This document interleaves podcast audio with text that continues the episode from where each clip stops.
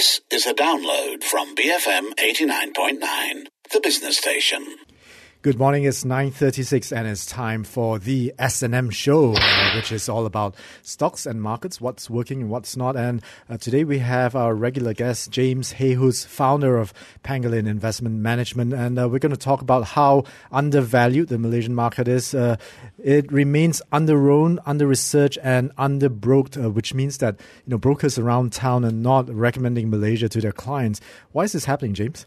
Um, first of all, good morning. Um, I think it all goes back to 1998 um, and uh, the capital controls that were introduced then um, and the ban on shorting. And I think that, that put an awful lot of people off, off Malaysia. Um, capital controls in some shape or form still actually exist. It was a Um, PR disaster for was- the market. It, it was a. PR disaster. Um, all everyone does it. Whenever markets collapse, governments do it, and it never works. It never actually stops the free fall. You're better off just allowing people to, to work out the valuations. On, Mm-hmm. I, I'm on not sure. I, I would disagree with the ban on short selling, though. Short on shorting. Uh, don't you think that's a good thing? No. Why is it a good thing? If, if Because- price- thing, things have to find their level. If, I mean, if you remember all, all the controls which um, basically Dr. Mahathir was trying to put in to stop the market collapsing didn't work. Yeah, they just didn't work. The market went from, I can't remember what the index level was, something like 1400 to 300 and something or 200 and something. They didn't work. They just made it worse. And they've made it worse ever since because foreign investors haven't come back. Malaysia used to be a meaningful investment in the region.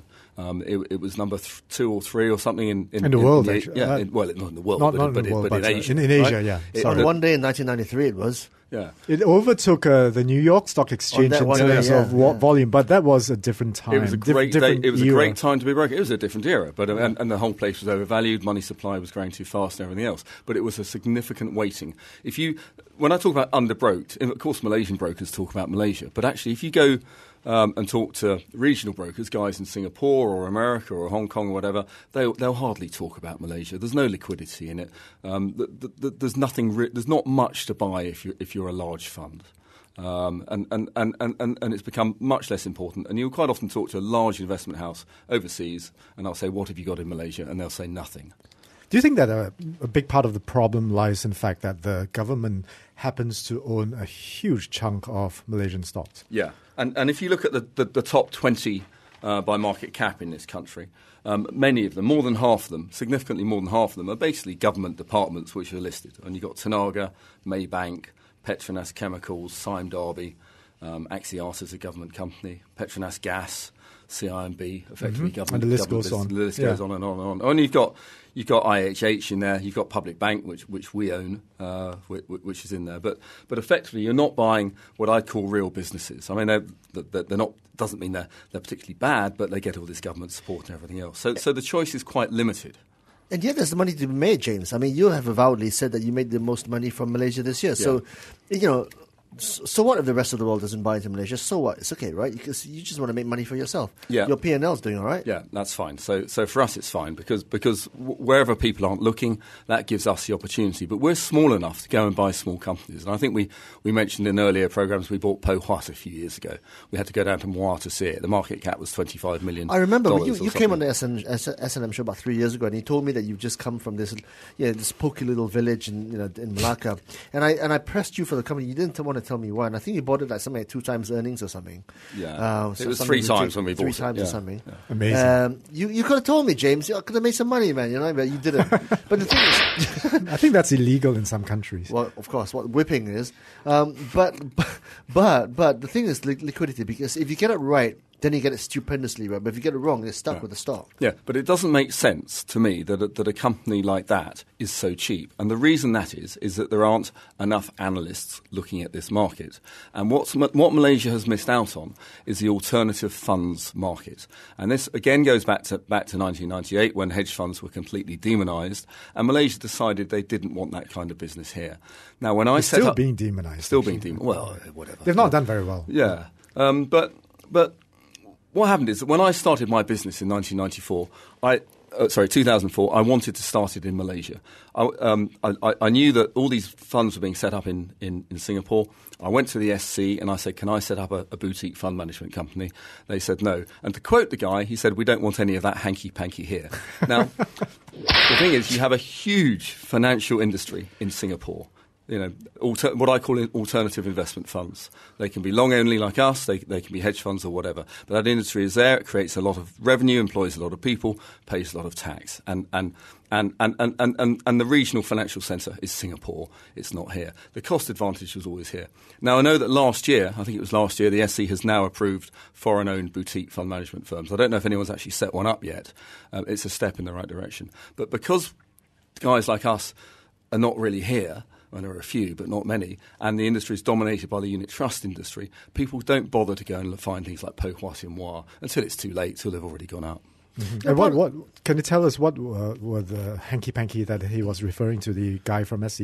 I'm, I'm not sure, frankly. I think well, probably sh- probably short, shorting it's Malaysian reputational, stocks. isn't it? Because hedge funds have got a bad reputation well, overseas. Yeah, uh, yeah, but actually, well, if sometimes if, justified. If you remember, they were blamed for the financial crisis at the time, and it came from that. I think, right? Effectively, the So I, I think that uh, you? you brought up a very interesting point about uh, the differences between a boutique fund management and the rest of the unit trust industry because the UT industry right now is the only one of the major options for people to invest But it's the only money. game in town if you have an yes, EPF account, right? It's kind of uh, a, an expensive platform as well, but uh, would a boutique platform be uh, more efficient and cheaper for people to get into uh, that sort of investment? Yes, I mean it ought to be. Um, it, it, but but but most investors, as you all know, are dominated by the short term, and the unit trust industry, as you say, is the only only game in town, and it's very very very profitable because because the number of uh, players are limited, and they've allowed a few foreign ones in, like Aberdeen and a few others, but effectively it's not a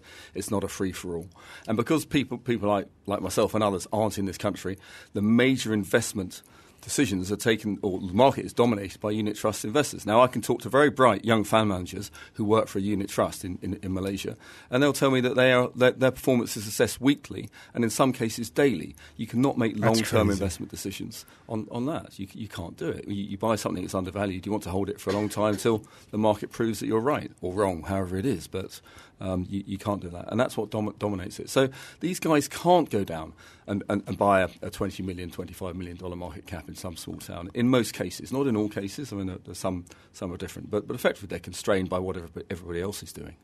Yeah, I think that uh, Chong earlier in the Breakfast Grill, you talked about uh, Brexit and free movement of capital and labor and all that uh, within ASEAN. There is supposed to be an ASEAN collective investment scheme where, uh, if I can interpret it, the rule correctly, is that uh, any fund that has been, been approved in, you know, any other ASEAN member like uh, Singapore or Thailand or Philippines should be good here. We should be able to, you know, buy into those funds. Uh, and that's Yeah, supposed to be the CIS. But concept, uh, conceptually, that sounds yeah. good from a big picture perspective. But if you don't have enough information, it's under research, you don't have enough analysts covering it.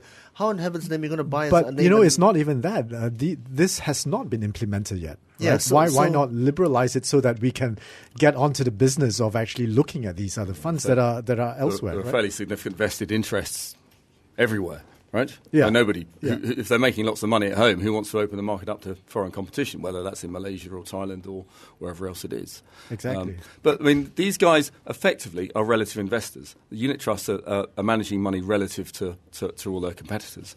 Um, and they normally have enough funds. They normally have a small cap fund, a Sharia fund, a, a bond fund, a gold fund, or whatever. And one fund is always doing well enough for them to be able to market it. We've only got one fund. If our fund doesn't do well, then nobody wants to invest in it. But you call them closet huggers, don't you? Can, explain that? well, they're hugging the index, right? Well, correct. They're hugging the index. As closely as they can just just open, well, well, outperform but- by one or two well, bases. there's The, you- you're better off doing being being kind of in line with everybody else than than. Than, than not being in line with everybody else, and and, and that and, and because their performance is, is so short term, and, and, and most investors um, invest for the short term. I mean, unfortunately, they're, they're, they're driven by, by, by short term um, flows. Yeah, short term assessment of how you're doing. And I think the modus operandi is to issue as many funds as you can, let's say 80, 90, 100 funds, and have about seven or eight them, of them win awards. And therefore, you can go with the fact that you've won some awards and uh, get to sell a lot Yeah. more funds. And a lot of these funds that are being uh, started and, and uh, conceptualized are no different from the other 99 funds that have been uh, created. It's, it's quite unfortunate because a lot of Malaysians they don't know any better and they, and they buy into the unit trust phenomenon, thinking that they can get a good return. But actually, the amount of money that they're paying on an annual basis just obviates any kind of kind of benefit. Yeah. We're talking about um, actually how undervalued the, the, Malaysian market is, and we have not actually got onto that topic. Uh, I think James touched on it earlier. yeah, with James Hay, founder of Pangolin Investment Management, will come back with uh, the undervaluation of the Malaysian market. You're with Hsu Chuang and myself, Julian Ng, and listening to uh, the S&M show, which is all about what's working and what's not in stocks and market. And we have James Hay, founder of Pangolin Investment Management, with us today, talking about uh, Malaysians Malaysian market undervaluation. And James, uh, just looking at a website here which talks about uh, valuation across the markets across the world, Star Capital, uh, Malaysia right now is at about 16 times, uh, which is slightly above the emerging market um, valuation, PE valuation that is of about 14 times, but certainly a big discount from the developed market and actually quite a bit of a discount from countries like Indonesia um, and Philippines, our ASEAN counterparts. Um, and and you think that you know this is truly an opportunity. That, will be an index valuation, and as you know, we have no interest in, in, in, indices, right? I mean, uh, those, those companies are large, as I've mentioned before, are largely owned by, by government, or and then you've got PNB and other EPF and others in there, so they're not, not very liquid. So not normally what we're looking at. But I think once you get away, once you get into the small, medium, and smaller size companies, there, there is significant undervaluation here. You look at discounts to net asset value in this country. Um, I always like to talk about Padini, one of, one of my, my, my favourite companies. Now you have to watch companies company like Padini. It's not Nestle, and it, they can start making clothes that nobody wants to buy. Um, but the P is about 13 times. The, the yield's close to 4%. The return on, invest, on invested capital is about 60%. Now, if this company was listed in Indonesia or the Philippines or Thailand, the P would be over 20 times. I have no doubt about that. Mm-hmm. And why is it uh, not? Why does Malaysia not have the same kind of effect as uh, Philippines or Indonesia? Um, I, I, just, I just think it's a, a, I think you can you can buy the larger stocks in, in those countries a bit more easily.